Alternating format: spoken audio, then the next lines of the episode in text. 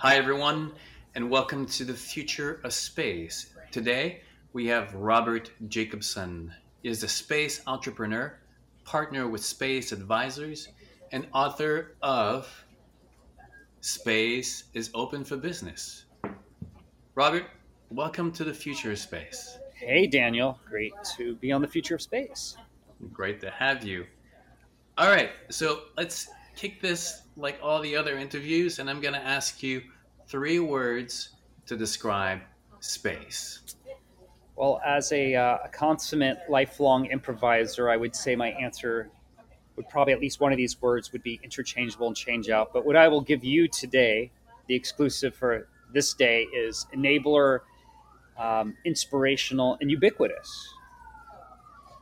Enabler, inspirational, and ubiquitous. You wanna you wanna share a little bit more? Well, yeah. Hopefully, uh, sirens going by. Let me let the, the emergency. There was a sirens going by in the background. So, enablers that space is a great enabler for whether it's um, our imagination and creativity. I mean, we see all the ways that space has affected our culture for goes back for thousands of years, probably since we were in caves, looking up at the sky. You know, it fielded our our dreams or nightmares. Um, it enables commerce, you know, weather reports, new opportunities. I mean, it's just, it's really, it's, it's, it's like having this, it's like having a new ocean. You know, we have, it's like going out there and being taken up to just a brand new ocean. You can start thinking all these incredible things we could potentially do with it. And also, we have lots of responsibility to be good stewards for it. Um, inspirational, kind of, you know, spaces probably has been a, a, theme to inspire us back back to when we were in caves. You know, it's just the, you know looking up at the stars and sky. Where did we come from? What is this? How did we get here? Are we alone? Are we going to be able to one day go out and journey and explore those areas? And ubiquitous, I think that word comes to mind because you, I am closer to space right now than I am to you. It is only 100 kilometers, or about 62 ish miles above sea level, is the kind of internationally designated boundary of space. And once you're at that point, you know, the, you know, we we don't even know the size of the universe. Uh, we don't really, you know, uh, you know, it's there's you know, argument whether it has borders and edges, but essentially it is on a scale so vast and large. Even if you put all the objects in it, all the in between stuff, the space would make it almost everywhere, ubiquitous. That's kind of comes to mind to me today. I actually never thought about that distance perspective that you and I are actually closer to space right now than we are to each other. You're in Los yeah. Angeles, I'm in Vancouver. So that distance, like, it reminds me, I was, the other day I was listening to a podcast and someone was telling about the evolution that we are closer to T-Rex that T-Rex T-Rex is to the first dinosaur. Like for the perspective of time, it just like it shifts your your your vision and your understanding of, of distance and time. I find it fascinating. The um, can you share with us I mean, obviously, you've been, you know, involved with the space industry for quite some time. Why, why going to space? What is it going to do to our species other than inspiration and, you know, the fact that now we can go? But what is the human story and the why of going to space? Well, it's it's been going on for you know for you know humans have been going to space for over 50 years and and I think, and we've had robots in partnership, you know, so we have, there's sort of kind of this robotic aspect to space and the human part to space. And, and there's sometimes a bifurcation. People say it's one or the other, and we actually need both. And, and by having, because space is really dangerous, humans are fragile and very squishy, so we'll need robots. But, but going back to the why, space provide, has provided um, humans here on Earth in so many technology spin-offs that have saved lives and benefited us and there's just like there's so many i can't keep track of them but i would i encourage people to do is just look there's a there's a publication that nasa's been publishing for a while. It used to be in print. I think now it's mostly digital, called Spinoff, NASA Spinoff, and they ca- they they highlight and feature technologies that has been created at NASA and spun out. Now, not every NASA has plenty of things that they have not yet spun out, and you know, people can go to these catalogs and learn about like what all the benefits are, and if they even see a technology that excites them, and they said, "Wow, I want to like incorporate this to the business," it's not terribly difficult to get a license and do that and create um, some sort of venture from that and so whether it's um, you know medical environmental uh, material sciences there's just so many places that space has provided us advantages. And, and many times there were things that were kind of through serendipity where you know they were doing work and um, you know they're doing work on, on, on mars and they create a sensor that has a uh, they're like wow we could use this on earth for this for this other activity dual or multiple use. And i think that's the great thing about space is because it's just this still sort of mysterious frontier that we're learning about, we're still exploring, that we're going to we're going to generate all sorts of new solutions and and new topics and new uh, research areas based kind of on this this mystery and serendipity that we're um, that that's that encompasses space. Do you think it from the perspective of the planet Earth or from the origin of life, life was always always intended to actually become multiplanetary. I, I don't really, I don't know. I don't have enough information about that. I, have you know, I've read about the, you know, the panspermia idea, and you know that, you know, maybe Earth, Mars, and other planets are kind of like seeding each other. You know, there's been ideas of like, you know, that compounds came um, traveling through on a comet, and uh, you know, and all this seems like it could be valid, and maybe it happens in different parts of the universe. I don't know if it is. I have, a, I, have I think that I've heard the expression "nature has a way" of kind of like survive. Nature has a way, so I think nature in life might have multiple ways of of um, finding ways to uh, you know take ground on a rock that seems very uninhabitable and maybe give it a few billion years, but find a way to survive and eventually thrive. The you are the author of Space is Open for Business. You've been in space for quite some time. In fact, we'll talk in, in a little bit about your book, how it's basically a, a list of the who's who in the space industry. I keep taking notes of every name that I'm reading in the book but before we get there, can you tell us your journey from, um, I guess, university to where you are now? Were you always interested in business, or was it kind of uh, going a little bit around and then finding your way to, to space? It was definitely a little bit uh, circular. I mean, as a as a as a kid, I was interested in, in business. I had like lemonade stands, and and I was fascinated by this idea of. I had a few I think a few shares in a company that were gifted to me when I was like a little kid, and, and getting the letters and reading the um, the annual reports and and still trying to get my I, head around this idea. Of like I own a little piece of this massive company. Okay, and um, and I and I was fascinated by space very early on. I, one of my earliest memories was seeing Star Wars with my father, and then we even had a little I think my dad probably still has it, that he had this little, I don't know what format it was. It was some sort of film format. It was like this big, and it was like the movie Star Wars cut down to 20 minutes, which was kind of cool. It was like the little kid version, and he would, he would, he would. We had a door in the house. He would kind of close like a. Um, uh, it was just kind of like a built-in door. He would kind of swing this door across and project project this film. He had a couple, a few films, but I always loved watching the Star Wars one, even though it was a lot of ways kind of like a fantasy, but just journeying in space and being in space, it was really great. And um, and so as a kid, I had the opportunity to go to space camp, which was fun.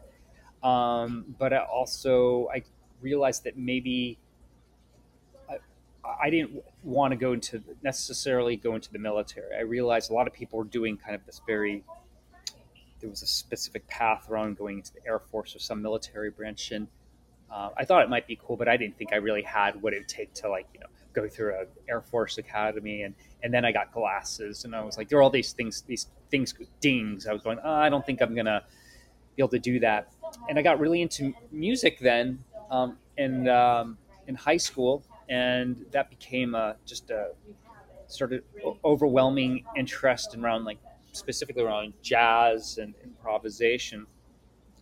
So when I went to school, I studied both business and music.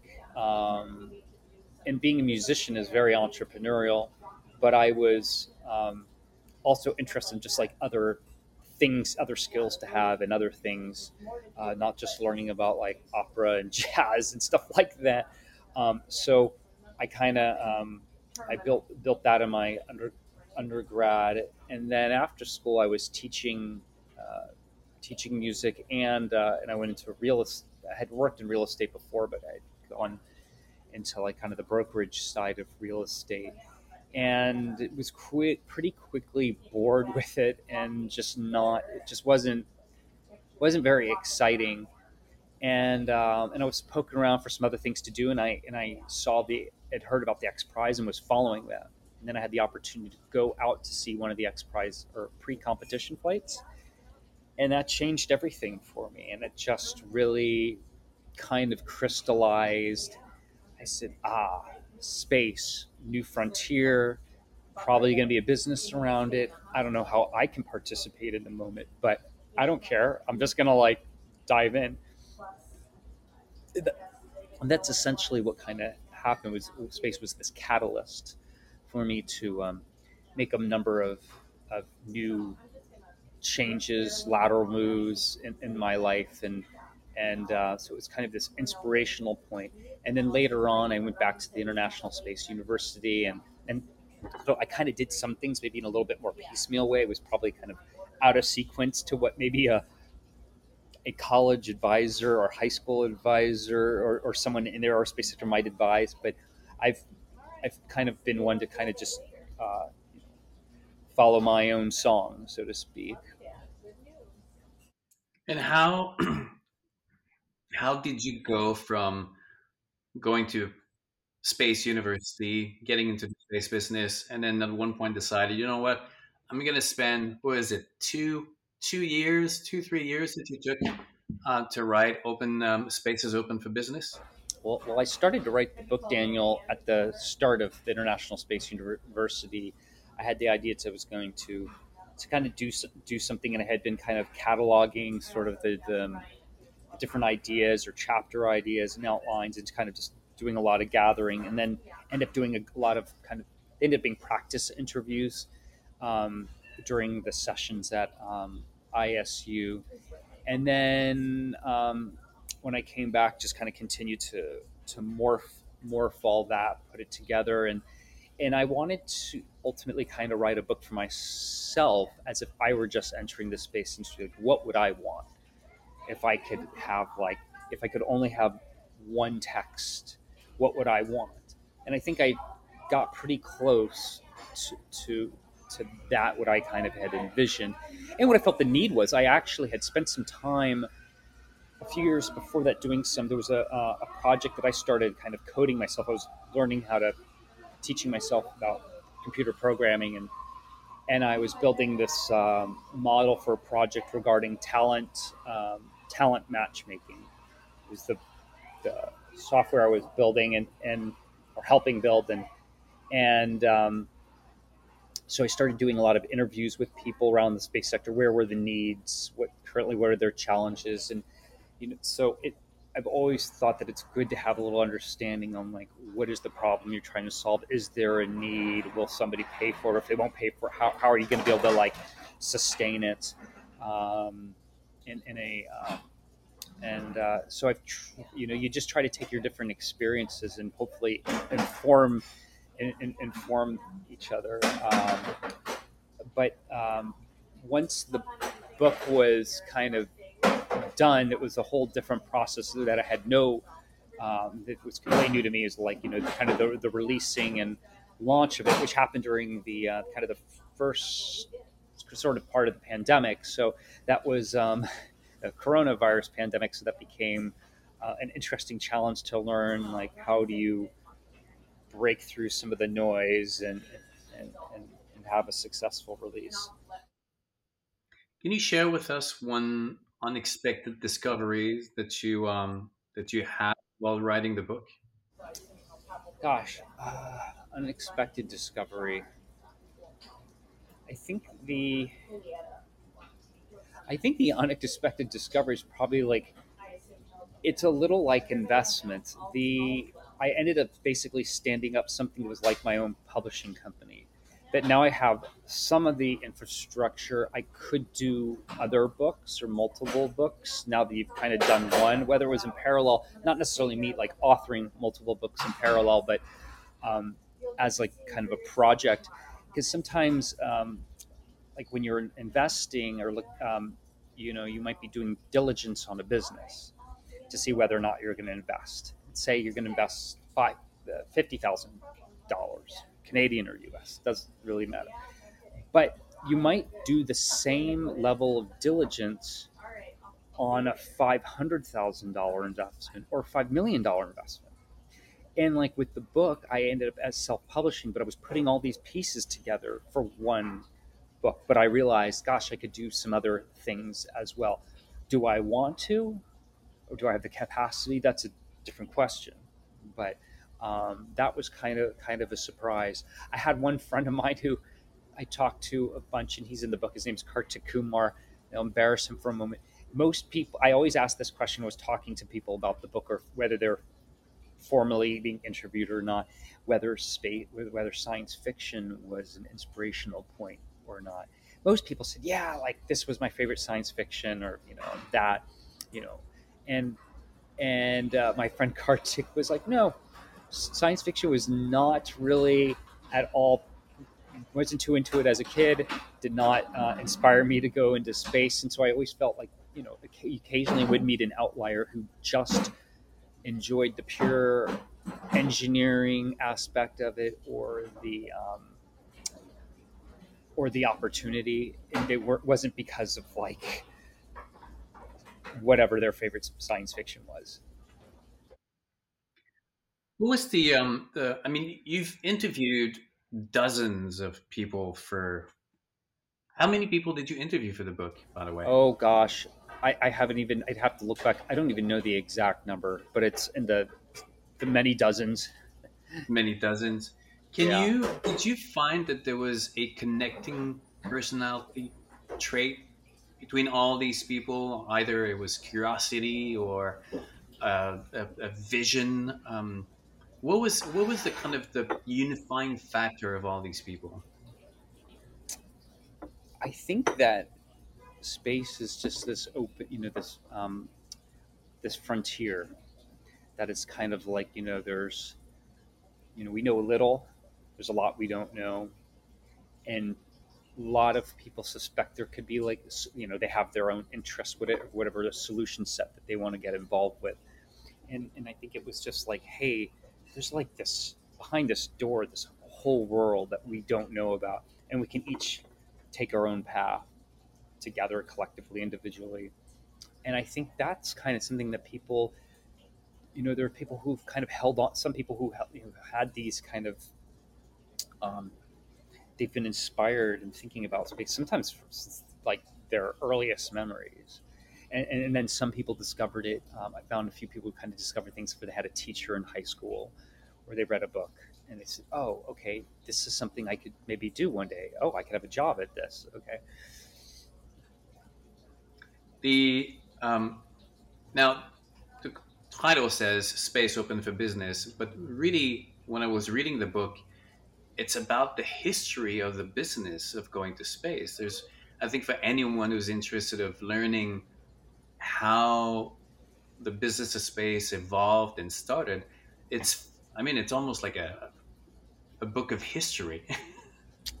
yeah, I mean, I think it's it's helpful to to study some of what we're, you know, where we came from and what we've done whether you know it's the history of telecommunications, you know the you know the the Soviet versus the U.S. part of it, and all still, you know, doesn't it doesn't have to like you don't one doesn't have to become an expert in this, but it's worth sort of knowing about like the roots and and where we're going and some of the mistakes so that we tr- we hopefully don't attempt them again.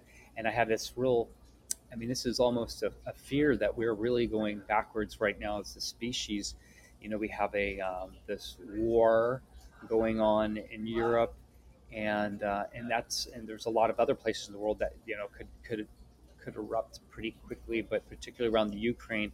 And there's threats, and there's threats to the uh, to the space infrastructure, and there's people being, you know, killed and maimed, and and like here we are in 2022. It's like aren't we supposed to have like diplomacy when we don't get along and like it's it, it you know it felt like you know in the old days of the 20th century it was a lot about hard power and and strong power authoritarian like you know and big leaders and i thought the 21st century was going to be more about the minutia of, of soft power and uh, and influence and and i hope that space has been a great unifier. Even I think it was in the 70s when you know the at the height of or parts of the Cold War, there was a docking between the U.S. and Soviet so Soviet um, spaceships. So we can still, you know, there's still ways that we could work through this, but there's been a lot of contention, a lot of there's a lot of tension going on right now,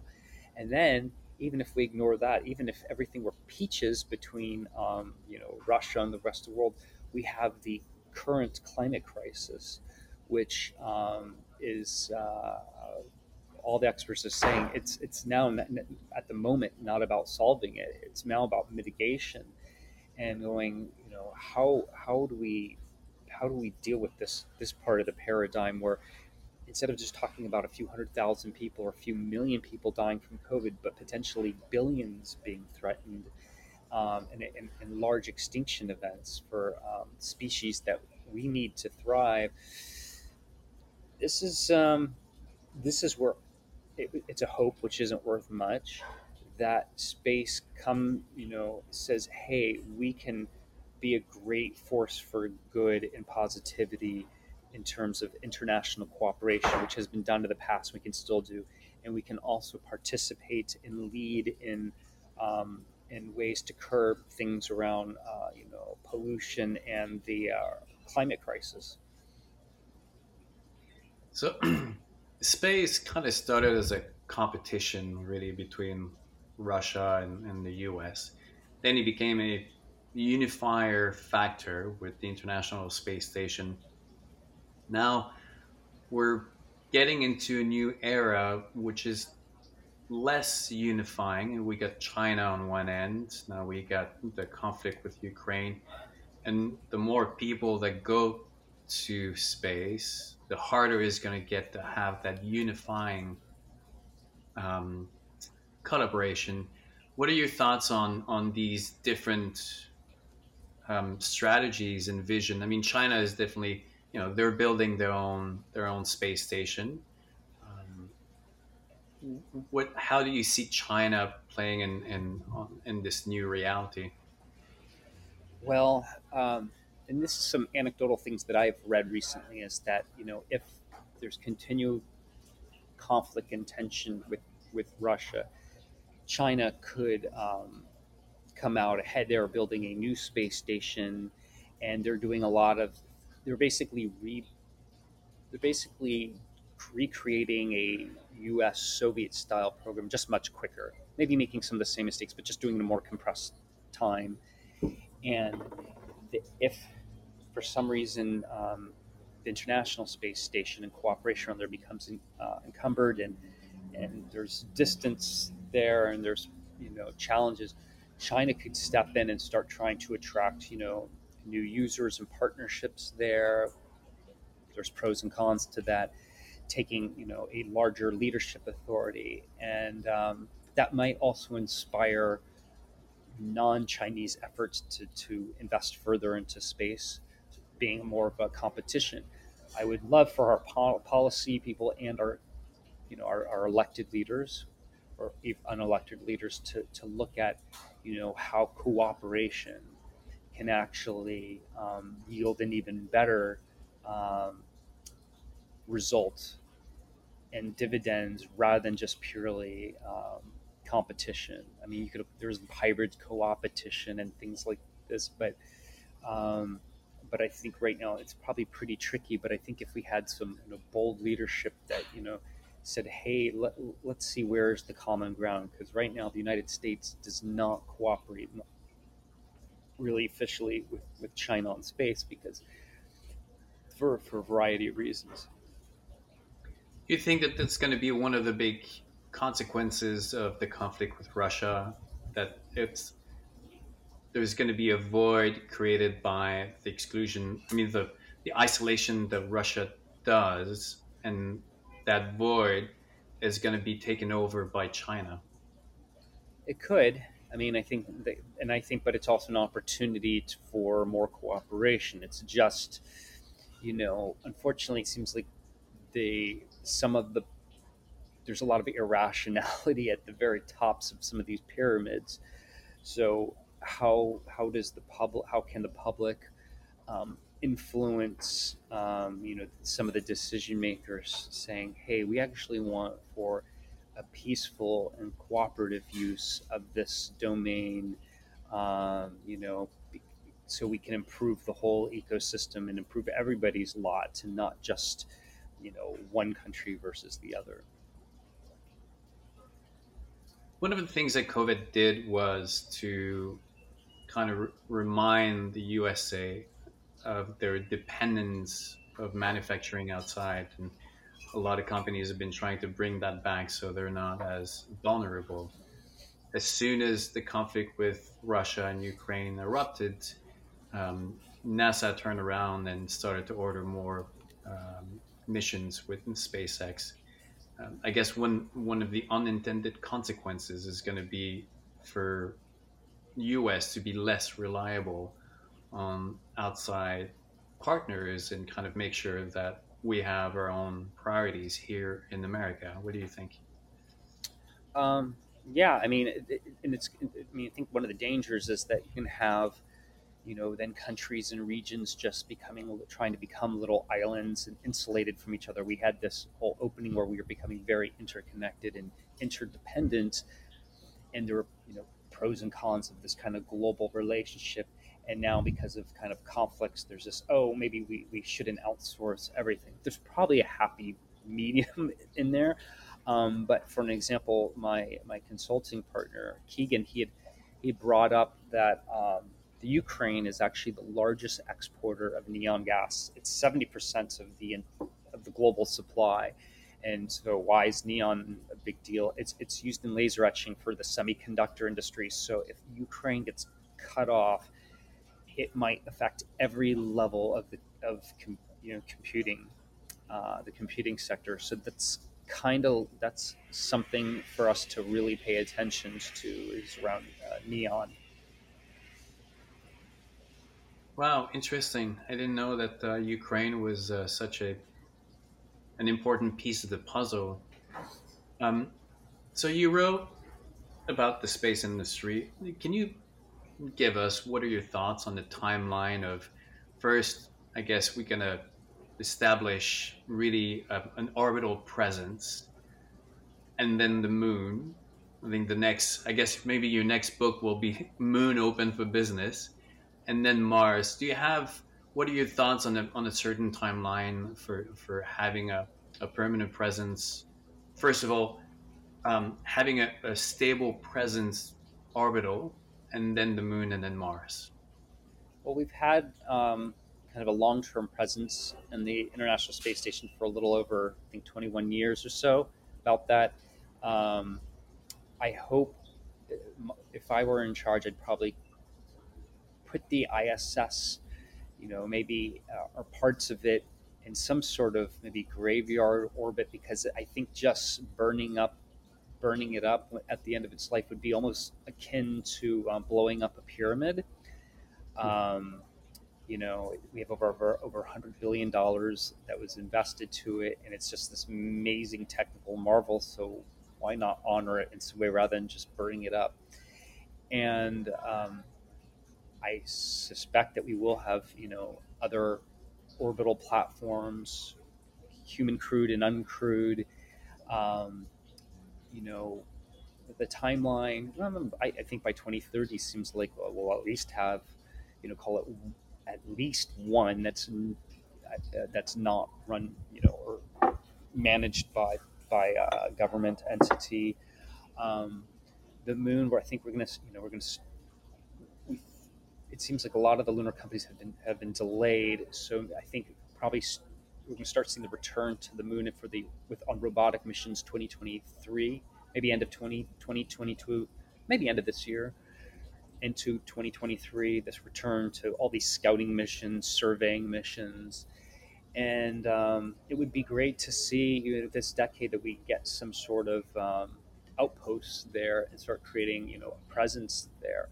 Um, I think longer term, I would like for us to develop in space um, stations, like in between the moon and Earth, um, where you could have thousands of people living there, really truly starting to build these villages, if not larger cities um, in space. And, and, you know, you could have variable or, or artificial gravity. Um, you know, you can use the power of the sun. I think there's a lot of opportunities there rather than just getting um, initially sucked into another gravity well, um, like on Mars. Um, I think eventually Mars will get explored by humans, but I, I and, and, and somebody's going to want to do something more long term there. But I, I'm not sure about the timeline for Mars. I mean, there's like NASA timeframe, Elon Musk timeframe, but who really knows? That's all. These are just these are estimates, and I would not take any any anyone or organization's word. Um, you know, um, but you know, uh, that's that's that's my commentary there. I've written some others have written how 2021 was the tipping point for the space, our relationship with space, and also for the space industry. Um, following right now, what's like South by Southwest space is is really a you know a, a strong presence. Worldview is over there with their own booth. Um, there's been space. I mean, Rachel, uh, Space Humanity, Dylan. Uh, they're like like a handful of panel discussions with space. Do you think that 2021 was the equivalent of the 1998 and the computer, where when Steve Jobs came out with the iMac, it really kind of made the computer industry no more of a of a special little world, but more of a commercial public um, domain. Do you think that this is where we are now with space? I don't think it was one particular year. I think it's actually was a number of events that have been unfolding over the years because they all were dependent on other events from previous years. So it was a gradual trend that's been going on for 20 years, really. Maybe some would say longer, but you know, Blue Origin and SpaceX were started around 2000, 2001. Um, so there's like kids in college now, or students, young adults in college now, who were, you know, born when SpaceX and Blue Origin were first being created. You know, I was already an adult, so, um, um, so, um, and then I think you know we have just seen over the past two three years a little bit more acceptance or mainstreaming because of these other events because you had suborbital orbital rocket companies that were doing more testing and flights bringing more interest a few were having crewed on those flights. Um, there was more funding going into different uh, activities, different announcements. Um, then maybe things have a little bit more teeth, and, and because there's a little more backing behind it or, or, or, street credibility. There were some great efforts earlier on, but they just they didn't have enough of the financial backing, or, uh, or, or, or they were given credit credibility by the you know the media, you know great efforts, strong teams. It was just sometimes the wrong timings. Timing can be important. Timing is extremely important. I think it's part of the, the success of so many things is just being at the right place with the right resources and having the, the right vision. Um, I mean, I feel that personally, the the technology of rockets being reusable, being able to the land upright was a turning point in making this reality now more accessible. What do you think? Um, yeah, Sure, maybe. I mean, I guess that's a part of it. I mean, I've heard a bit about like the, that evolution of like, you know, of um, you know, you had the the DCX program in the '90s that took got, you know, returned upright, and uh, you know, Blue Origin had been working on. I mean, before Blue Mass Masten Space Systems was really kind of a um, one of the early private companies doing this in a really robust, dedicated way. And I've heard anecdotal stories that um, Elon basically saw that before he before he had the Grasshopper program and said, "I want that." so he did he did with that what um, Steve did with Canon and and the mouse. Yeah, maybe. Yeah. Um, Robert, so Space for Business, Open for Business, your book now is out. Um, where can people buy your book? Um, is it out on Amazon and other, or on your website? Yeah, I sell it uh, independently. Love it when people buy it independently. It's at spaceisopenforbusiness.com or just through robertjacobson.com. Um, have audio, digital, softcover, hardcover and then it is available on the big corporates like Amazon, which you stated, and also the Audible platform, and independently through my uh, as an audit, audit a non-audible audiobook independently. did you did you have to record twice for that? Did you have to record for Audible and then for the uh, the independent? No, no, I didn't. But I had to do a lot. How so? All the meta, kind of the metadata work and pre, um, I guess, uh, the onboarding with with Audible was kind of intense and sort of frustrating many times. And I think it was just not a very um, low friction process. Maybe because I was new at it, I, I don't know. But it took, um, it was, it ended up taking like, uh, like probably an extra ten weeks longer than expected 10 to 12 weeks longer than expected working to get it available on Audible, but it's available for those who are Audible fans. So. Yeah, I went through the same process for Feel the Wild. It's a it's an interesting process where you think it's a pretty straightforward, and then it, it turns into kind of a headache. Um, Robert, what's next for you now that you have the book? Now that COVID is reopening, um, what like what's the planned strategy for for you for the next twelve months? Um, well, I've got the book coming out in other other languages, which is good. Um, so make it. Um, there is uh, some interest regarding. I'm working on a, a potential video project, which uh, could be a lot of fun.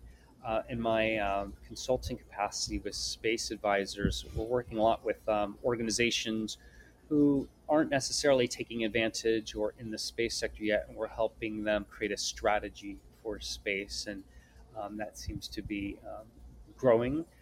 Um, also have kind of advisory positions with, um, or I've taken kind of founding rela- founding advisor or role relationships with a number of other uh, organizations.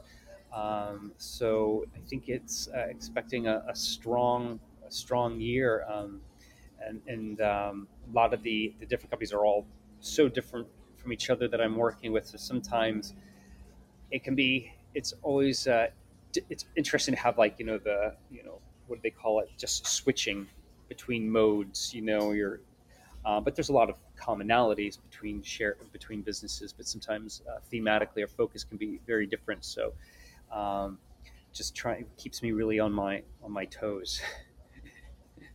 Can you can you share with us um, if you can, some of the companies that you're working with that are doing amazing work, or some upcoming technologies that you're aware that really gets you excited when you get up in the morning?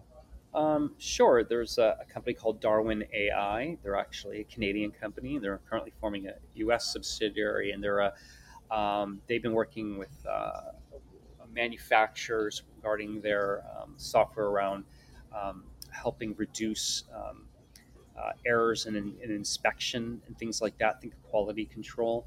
Uh, really cool group. They kind of they came out of uh, um, uh, which at, is it Winnipeg? Uh, not Winnipeg. There's a I'm just butchering school. It's kind of like the MIT of uh, of Canada. Have a very strong computer science program. So it was something that was developed the university, spun out.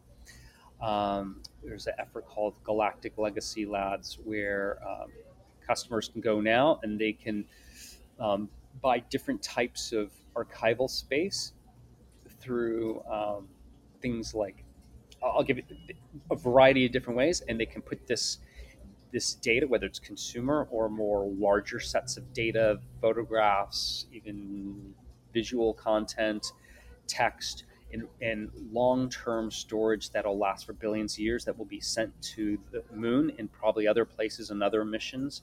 Um, we have our uh, first flight contract with Intuitive Machines.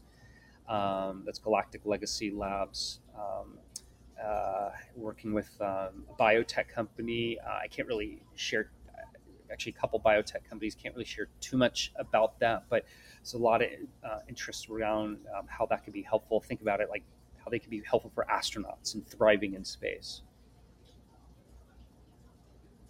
The um, just uh, on the funny question if you had the opportunity and move your wife and your cats to uh, to the moon, would you uh, would you go and and uh, and go and live over there for I don't know a couple of years?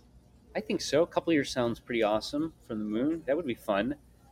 yeah, because then you could like you could become really good at like all sorts of like lunar. I think I would get really into all sorts of lunar um, athletic activities you know, lunar gymnastics would be super fun, you know. Although I think um, when, when, when you're hanging out with the cats, I would have to always make sure they're, wait, would you either their nails keep them very sharp or keep them very trim? Because I could see flying cats coming at you. yeah, I'm pretty sure you're gonna have to declaw them before you send them to uh, to the moon. Uh, yeah. Well, um, I, I don't at, at, the moment. I think they they they prefer, I think they enjoy the earth. So I don't I, I don't. We'll, we'll, see about that. I did ask some uh, some friends the uh, the question if uh, if people were okay or would actually be against it, but the idea of looking up to the moon at night uh, when not not the illuminated part of it, but seeing lights on the moon um, when we start to have cell, the you know people in building, and obviously these building will, will create a light, and these lights are going to be visible from Earth. I personally, I can't wait for that moment because it's going to be the first time that we have a physical relate a physical site, like a real site of human presence on the moon. Um, and some people were just like absolutely not. This is going to be an awful day when when that happens. I, I don't i don't know. I just hope i imagine we will have a point where we're gonna we're gonna even with binoculars or telescope see some little lights. I just hope that they're that they don't that there's not enough of that they don't cause conflict with say um, the natural way of things on earth that depend on the moon. Most of it's dealing more with tidal and and gravitational pull. I don't know so much about like if there's a few extra like if there's a little speck some of the moon and that's like a city, if that's enough light to cause any disruption to anything. Um, uh, but but yeah, I think I think more I would have more probably be with you on the side of curiosity. Robert, this was wonderful. I've been enjoying your book. I was talking to Scott from uh, from Polaris Dawn and uh, Inspiration Four he told me that he actually devoured the book. He just went through, through the book. So, so for anyone out there, I totally recommend the book. It is um, you learn so much. You you really get the sense of who's involved and who's shaping the industry. So, uh, on behalf of everybody out there, a big thank you for creating this this um, this sort of information that is just so great. So thank you. Yeah. Oh, thank you for the kind words. It was just it was good to be of, of service to the uh, to the community. I hope people can will find it enjoyable and inspirational. So cheers to that.